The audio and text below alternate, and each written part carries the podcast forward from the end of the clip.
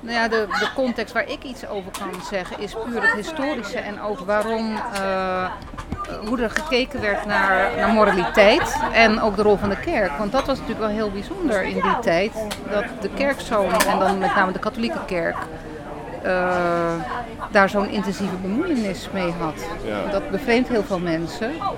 Er zijn heel veel dingen die uh, uniek zijn. Dus toen Campo werd opgericht, had je alleen in Japan een, een door, de, door de staat gereguleerd bordeel. Um, en Curaçao was dus de tweede die dat had. Later zou Aruba een happy camp openen, maar dat is niet doorgegaan.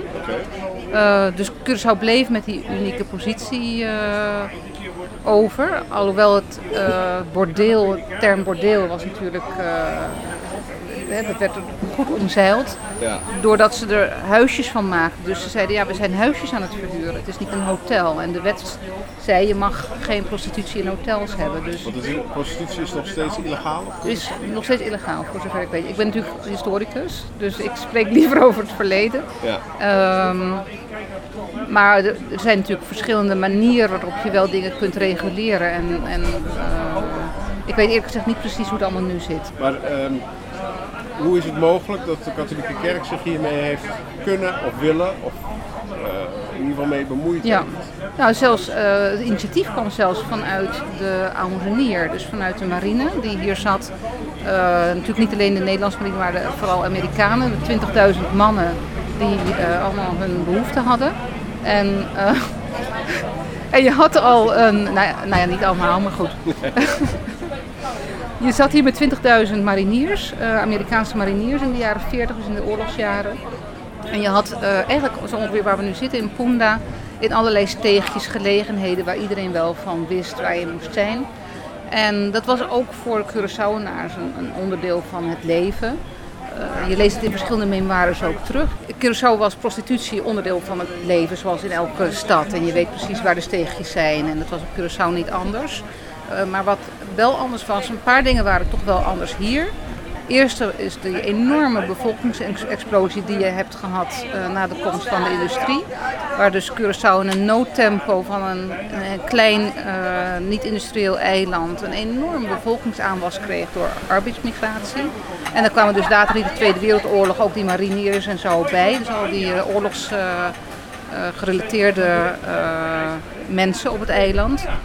En dat reflecteerde zich op straat in wat dan genoemd werd amoreel gedrag. Dus in die tijd zag je, eigenlijk al vanaf de jaren 30, dat op allerlei fronten de, de teugels werden aangetrokken. We kregen een gouverneur met een politieachtergrond.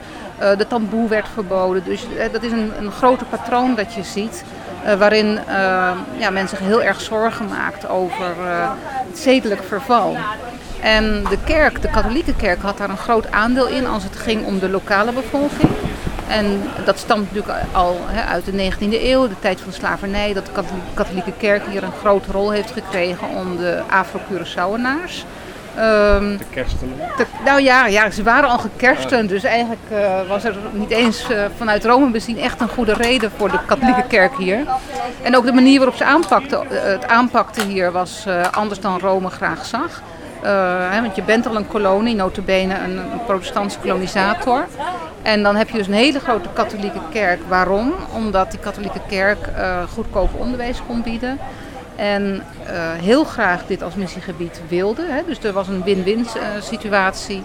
En daarbij ook in staat was om in de buitengebieden waar ja, verder niet zo heel veel gebeurde. Waar het gouvernement bijvoorbeeld zelf niet kwam. Hè. De elite op Curaçao woonde in de stad. Om daar ja, je een beetje te ontfermen over mensen en te zorgen dat er rust bewaard uh, bleef. Dus de katholieke kerk had die rol al in de 19e eeuw. Die rol die werd heel belangrijk na de komst van de raffinaderij. En die verbreedde zich en verdiepte zich eigenlijk. Uh, maar, maar je, je richtte zich vooral op de stad, omdat daar allerlei nieuwe invloeden en allerlei nieuwe dingen kwamen. Door de komst van geld, door de komst van nieuwe banen, door de komst van nieuwe culturen. Dus wat je zag in de jaren 30 was dat de katholieke kerk uh, het zwaartepunt ging verplaatsen naar de stad. Waar je dus allerlei uh, nieuwe verlokkingen kreeg, voor, ook voor de Curaçaoenaars. En een daarvan was ook prostitutie. Uh, en in de, in de Tweede Wereldoorlog werd echt een noodbel geluid door de pastoor van de marine. Die zich om meerdere dingen zorgen maakte, maar vooral dus de public health, dus de uh, seksueel overdraagbare ziektes. Uh, maar ook het zedelijk verval. Dus dat het zo normaal was om naar die dames te gaan. Maar er spelen nog, nog veel meer dingen een rol. De dames die hier prostitueren waren overwegend uh, uit Spaanstalige eilanden, waren wat lichter van kleur, dus bijvoorbeeld ras. En uh, speelde daar ook een, een, een rol in. En het was eigenlijk vrij normaal in die tijd dat de kerk zich überhaupt bemoeide met de dingen die de bevolking aanging. En zeker ook uh, als het ging om, om, om het zedelijke, het moraal. En in dit geval had de kerk een keus tussen twee kwaden. En dat zag je later ook in bijvoorbeeld de discussie over de oprichting van meer, van, van meer plania. Dus de discussie over uh, voor, voor, ja, geboortebeperking. Dan zie je precies hetzelfde. Dat, dingen zijn niet zo zwart-wit natuurlijk. Het is een keuze tussen twee kwaden. Het is niet zo dat de kerk nou zo heel graag een bordeel wilde oprichten. Maar men wilde wel heel graag dat de stad weer een, een, een voorbeeldfunctie had. En, en, en het gedrag in de stad. En maar, maar sorry dat ik je onderbreek, maar is een pragmatische kerk, als ik dat ga, ga mm -hmm. beluisteren, zo beluisteren, was dat iets van toen of is dat iets van de kerk überhaupt op Curaçao? Oh, dat is interessant. Ja, als je het zo stelt, absoluut. Uh, uh, dat, zo is de rol, heeft hij zich ontwikkeld op Curaçao. Het was echt een, een, een rol die gegroeid is vanuit het, het, elkaar vinden in belangen. Dus vanuit het gouvernement en de kerk vond men elkaar in bepaalde belangen. Uh, vergeet ook het financiële daarin niet. De uh, katholieke missie op Curaçao was uh, echt een hele rijke missie. Er is heel veel van betaald, niet alleen hier, maar ook in de regio. dus er waren allerlei belangen die een rol speelden. En inderdaad het praktische, de scholen, de verenigingen. ze hadden een enorme span of control. En je moet ook voorstellen dat 85% van de bevolking was katholiek. Dus voor iedereen was het van belang om de kerk te betrekken. Om welk onderwerp het ook ging. Want via de kerk bereikte je de mensen. Ja. Maar je zegt de katholieke kerk heeft zelfs een aandeel gehad in de oorsprong ervan. Dus in het initiatief ervan. Nou, het was de oudenier die de noodklok uh, luidde. Dus die zei van nu moeten we iets gaan doen met die 20.000 mariniers die maar elke avond gaan stappen. Uh, ja, en dat sloot natuurlijk heel goed aan bij dat belang van het gouvernement, uh, die zich zorgen maakte over de gezondheid. En niet alleen de seksueel overdraagbare ziektes, maar ook uh, de impact op het, gezond, op, de, op het gezinsleven en dergelijke. En je kreeg dus een heel, uh, het is een heel politierapport verschenen in die tijd. En daar is het beleid ook op gebaseerd. Waarin dus die hele problematiek uiteen is gezet in de jaren 40. Met al de gevolgen van wat als we dit doen, wat als we ja, dat, dat doen. En het is scenario wijs. Dus ja, ja, ja, je had meerdere scenario's. In de stad iets uh, voorzien. Uh, alle buitenlandse vrouwen van het eiland af. Buiten de stad iets voorzien. Uh, men, wilde, men ging de wet niet aanpassen, dat, dat niet. Dus wel met, met inachtneming van de wet. En dat uiteindelijk Campo dan buiten de stad werd geplaatst, had er vooral ook mee te maken dat dan iedereen daar ongezien of relatief ongezien gebruik van kon maken. Ja, was ja. voor alle partijen. Ja, het was voor alle partijen. Behalve dan dat je een auto moet hebben om er te komen. Ja, dit, maar dat was de, de taxichauffeurs. Hè? Dat, dat, een chique man liet zich per taxi uh, vervoeren naar... Uh, ja. En ook een van de argumenten was overigens ook dat men zich bijzonder zorgde maakte over wat ze dan noemden gelegenheidshomoseksualiteit. Met andere woorden, als we niet de mannen voorzien van vrouwen, dan gaan ze zich met elkaar bezighouden. En dat was ook niet de bedoeling. Het zijn bekende, ja, bekende ja, fenomenen, ja. ja uh, dat, misschien komt de ware aard boven. Ik bedoel, ik heb er geen studie naar gedaan, maar dat op het moment dat mannen bij elkaar zijn, sterker nog, de, de, de, de bijbelverhalen die, waarin hè, de homoseksualiteit ver, uh, afgewezen werd, zijn ook gebaseerd op situaties waar mannen uh, perverse handelingen gaan verrichten in situaties waar geen vrouwen voorhanden zijn. Ja. Laten we dat ook niet vergeten. Het is ingewikkeld. Maar het, het, het ingewikkelde maakt, maakt ook dat, dat het voor de kerk uh, en voor alle betrokkenen dat er heel duidelijk iets was van we moeten wel handelen en we moeten kiezen tussen meerdere kwaden. Dat is eigenlijk de essentie. Ja. Het is heel makkelijk om om, dat, hoor, dat hoor je ook wel eens een beetje lacherig te doen over, kijk nou, de overheid wordt pimp en de kerk doet mee. En dat is natuurlijk zwart-wit gezien wat er hier gebeurde. Maar er zaten heel veel, er kwamen heel veel aspecten bij kijken. Die enorme bevolkingsgroei, de aanwezigheid van 20.000 mariniers op zo'n klein eiland. Het is een en al pragmatisme. Als je al kijkt naar de, komst van, van de, of de aanstelling van de Paters Dominicanen als orde voor Curaçao, dan begint die vraag al van waarom zij. En, en, en waarom hebben ze dan ja gezegd? En er waren niet eens heidenen hier.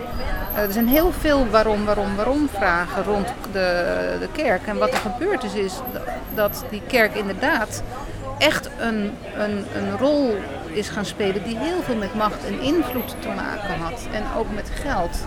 En ook moet je ook niet vergeten tegen hele moeilijke omstandigheden. Ga maar na. Of bedenk voor jezelf. Stel dat jij als en ik heb ook interviews gehoord met, met, met zusters die hier in de jaren twintig kwamen. En dat gold natuurlijk voor de mannen ook die hier kwamen. Uh, die wisten niet dat ze hun familie nog zouden terugzien ooit. Die kwamen hier uh, op, een, op, een, op een warm eiland. Mensen die, die ze heel moeilijk konden verstaan. En dan bedoel ik verstaan niet alleen letterlijk qua taal, maar ook heel moeilijk konden aanvoelen. Uh, leefden in een huis met misschien twee andere priesters. En, ja, en dat was het. En, qua, en dan moet je je voorstellen dat de Dominicaner orde, en, en dat geldt ook voor de, de Vaders van Tilburg, dat waren goed gestudeerde mensen. Dus het was een enorme stap hier naartoe. En het was eigenlijk ook een, een behoorlijke demotie als je hier naartoe ja? werd gebracht. Ja, dat, als, je, als je dat de, de, de, het oordeel was aan het eind van jouw opleiding dat je naar Curaçao moest.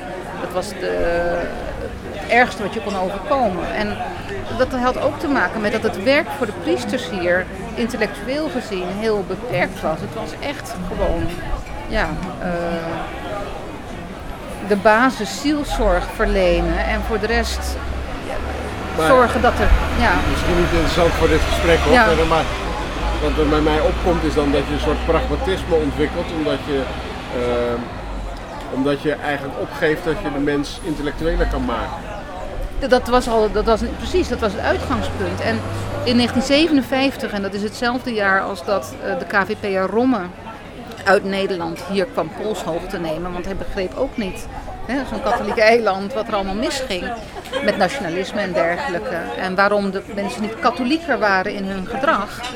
Uh, dus Romme is hier naartoe gekomen ook om, om te kijken hoe de katholieke politiek versterkt kon worden. En in datzelfde jaar is er door de Dominicanen een onderzoek gedaan uh, door een theoloog. En uh, zijn conclusie was dat hier, en hij schreef dat met hoofdletters, uh, sprake was van een gevaarlijk soort christendom. omdat men dus, dus de theologische diepgang volledig miste. En, en, en, en het puur, of puur, alles uiteindelijk terug te voeren was op macht en invloed. Nou, dat zie je in, in, in, in deze sociale kwesties ook terug. Het was, uh, er was een bepaalde positie, daar kon men ook niet zomaar vanaf, wilde men ook niet zomaar vanaf, wist men ook niet zo goed als, hè, want er werd wel uh, beroep gedaan op de katholieke kerk om meer richting samenleving te bewegen, om meer met leken te gaan doen, om een beetje los te komen van die oude gezagsrol. En ook vanuit natuurlijk het besef van hé, hey, we zitten nu na de Tweede Wereldoorlog decolonisatie zit eraan te komen. We moeten meer met de bevolking gaan doen. Maar die kerk was altijd die pragmatische kerk geweest. En, kon, en vanuit die gezagsrol werd er altijd gehandeld. Dus ze hadden ook de visie, het instrument niet om die slag te maken. Maar is de, is, de pragmatische kerk hier op Curaçao nooit in conflict gekomen met Rome? Uh, ja, meerdere keren. Ja, meerdere keren. Omdat eigenlijk wat hier gebeurde al in 1919 en opnieuw in 1926 in een encycliek uh, ja, soort van uh, verboden is. Dus je, je mag niet op deze manier powerplay doen, als ik het even populair zeg, in een kolonie. Dat moeten we niet willen. Je moet oppassen, je moet werken aan de opbouw van een eigen kerk. Dus je moet bottom-up werken. En dat dat niet gebeurde, ja, daar zijn ze herhaaldelijk op aangesproken. En ten aanzien van Campo, is, is daar door Rome iets over gezegd? Uh, of is het zo neergezet dat het allemaal ik baseer me niet op eigen onderzoek, maar onderzoek van Klein en nog iemand, Schreuder, uit Amsterdam. Die hebben echt ook hier bewust naar gezocht in de archieven en zeggen we hebben eigenlijk bijna niks aangetroffen in de archieven over Campo. En ik, ik, eh, dat geldt voor mij ook. Het is niet zo, ik heb natuurlijk veel in de kerkelijke archieven gezeten, bijvoorbeeld van de Paters Dominicanen. Wel met een andere onderzoeksvraag. Maar het is niet zo dat, nee, dit gebeurde meer mondeling. Zoals we nog steeds op het eiland heel veel, daar weet je alles van, heel veel mondeling regelen. Als we er ook niet te veel achteraf op uh, aangesproken willen worden. Dus het meeste dat we weten over al die onderhandelingen en dergelijke komt uit de politierapporten en dergelijke. Dus het is ook met een politiepen opgeschreven? Dat klopt en het, is ook, uh, het viel ook, Campo viel ook onder het ministerie van Justitie. En van daaruit werden ook de contracten met de dames uit Cuba en Santo Domingo werden van daaruit geregeld en dergelijke. En er is mij door Marlon Regales wel eens gezegd dat het model Campo geënt is, of in ieder geval is afgekeken uh, naar de wallen in Amsterdam. Waarbij je een een, een buurt eigenlijk lokaliseert en, en isoleert. Mhm. Dat is natuurlijk bij de Wallen relatief gezien. Uh, uh, zodat je prostitutie op één locatie kan uitvoeren en kan controleren. Dat is wat hij zegt. Dat zou kunnen. Wat ik gelezen heb is wel de vergelijking met Japan, maar dat gaat dan meer omdat je in Japan ook in de Tweede Wereldoorlog dat de staat die rol op zich nam. Van, hè, omdat, omdat ook op Curaçao niet het feit dat het wordt opgericht met medeweten en met, met medewerking van iedereen, maar het feit dat het ook echt gereguleerd wordt vanuit de overheid, bij ons dus ministerie van Justitie. Dat zag je alleen in Japan. Dus die Als ik nou nog eens naar die rol van de kerk vraag. Ehm, het beeld doet mij, mij, mij mee op uh, van nou, een kerk die zich zorgen maakt. Die uh, vanuit zijn machtspositie mensen bij elkaar mee te trommelen om het probleem te adresseren. Uh, maar misschien ook heel behendig daarna vanaf de zijlijn, dat weet ik dus niet, uh, het proces zijn gang laten gaan. En, en uiteindelijk het, het, de, de, andere spelers gaan het oplossen voor de kerk. Of is de rol veel actiever geweest? Ja, de, de kerk zat in de commissie die, die dus de plannen heeft voorbereid. Uh, en die uiteindelijk dus met het advies is gekomen dat is uitgevoerd. zaten zij met drie personen. En volgens mij was het een commissie van, van vijf of zes mensen. dus oh, dat is een flink aandeel. Dus uh, in het denken over dit soort zaken is het ook wel logisch dat zij er waren. Omdat zij toch het meeste in de samenleving bezig waren. Ja, zoals je nu social workers en allerlei uh, en buurthuizen en weet ik veel wat hebt, was dat natuurlijk toch wat minder ontwikkeld in de Tweede Wereldoorlog. Dus het, als je het hebt over hoe werken de dingen in de samenleving, is het ook logisch om daar in die tijd, om, de kerk daarin te betrekken. En het ging over zedenzaken en dat was natuurlijk ook hun... Ja, ja. En, en als zo'n campo dan eenmaal draait, dat is volgens mij de opening was in 30 mei 1949. 49, ja. Um, is dan de rol van de kerk uitgespeeld? Voor zover ik weet wel. Het, was een, uh, het lag bij justitie. En kijk, waar de kerk zich mee bezig uh, hield, was om grip te houden op, op de bevolking. En in die tijd, zeker ook op politiek gebied, was men zich heel erg bewust dat men die grip verloor. Dat ze de grip verloren waren. Hè? Dus met de overwinning van de, de, de nationalisten, dus de rol van da Costa Gomez en dat soort figuren, dat baarde hen zorgen. Plus de enorme verstedelijking, de komst van uh, mensen uit allerlei andere culturen, de verlokkingen van de stad. Dat waren de dingen waar zij mee bezig waren door heel veel te investeren in, in het verenigingsleven, in, in het jongerenwerk, uh, dat soort zaken. Ja, ja. En, en daarom was men ook zo bezorgd, juist om de prostitutie in de stad hun focus lag primair op activiteit in de stad. Dus de verenigingen waar ik het nu over heb, waren veel minder vertegenwoordigd in de buitengebieden. Omdat de buitengebieden niet echt een risico vormden. daar waren de mensen die gingen wel naar de kerk en ja, was wel oké. maar de, de risico's, dus voor het verliezen van uh, de, de, grip op de bevolking en het uh, verliezen eigenlijk van, van geloofsgenoten. Uh, dat risico lag in, in de stad. En, de, en je moet ook denken aan de opkomst van de evangelische kerken in die tijd. Dus de, de bedreigingen waren heel breed voor de kerk. En een van die bedreigingen was ook het opkomend nationalisme van de Costa Gomez ja, en de antikoloniale agenda. Heeft dat ook? Want ik weet niet hoe de kerk stond in die discussie. Of was de ehm, kerk gekoppeld aan de machthebbers? En... Kijk, de kerk uh, is er vrij eenvoudig van uitgegaan dat uh, bij de, de, opkomst van het partij, hè, dus de komst van het partijenstelsel, de eerste verkiezingen in 1949, dat is men er vrij van, vanzelfsprekend van uitgegaan dat een katholiek wel zal stemmen op de KVP. En dat is dus helemaal niet gebeurd. En de bevolking voelde zich veel meer verbonden aan de lokale leiders. En zeker iemand als de Costa Gomez die met zijn enorme grassroots-beweging wel naar de knoep ging, wel contact maakte met mensen. dus, dus de verkiezingen van 1949 waren echt een keerpunt. Ook voor de, voor de uh, katholieke elite. Om, om, om te zien van wow, we hebben echt niet volledige grip over de, uh, de Curaçaose katholieke bevolking. Ja, hier was het meer zo dat de kerk had gewoon zijn eigen agenda. Uh, die was groot en die wilde groot blijven. Ze hadden veel scholen, ze hadden een enorm bereik, ook via de gezondheidszorg. Het ziekenhuis was in hun handen. Op die manier hadden ze een groot bereik en dat was heel gunstig op verschillende fronten. Dat reflecteerde zich ook natuurlijk in het parochiebezoek, in de doopjes en de, de huwelijken, alle sacramenten. En de invloed werd echt uitgeoefend via de sacramenten. Dus op die manier, en dat zie je nog steeds terug, als jij je kind wil inschrijven bij een katholieke school, dan moet je nog steeds kunnen laten zien dat het kind gedoopt is. Dus die invloed via de sacramenten zat er heel diep in. En, en dat was de kern van alles. En op die manier bleven zij groot en door groter blijven verdienden ze ook goed. En dat hield zichzelf in stand. Ja. En daar waren ze vooral uh, mee begaan. De overheid had een, uh, was veel meer ook zelf aan het veranderen in die jaren. Veel meer lokaal aan het worden. En het is niet zo dat, dat één op één dat hetzelfde was. In, in, in, in tegendeel, veel kopstukken waren protestants op Curaçao. Ofwel katholiek, maar niet echt van het soort dat men graag zag vanuit de katholieke elite. Dus je kunt ook niet spreken van de katholieke kerk. Hè. Je had de katholieke machtkern, uh, die in deze tijd uh, een enorme zwenk heeft gemaakt terug naar conservatisme. In 1948 is... Uh, Monseigneur Verriet overleden. Dat was een meer progressieve geest. En is het direct een conservatief aangesteld. Ja.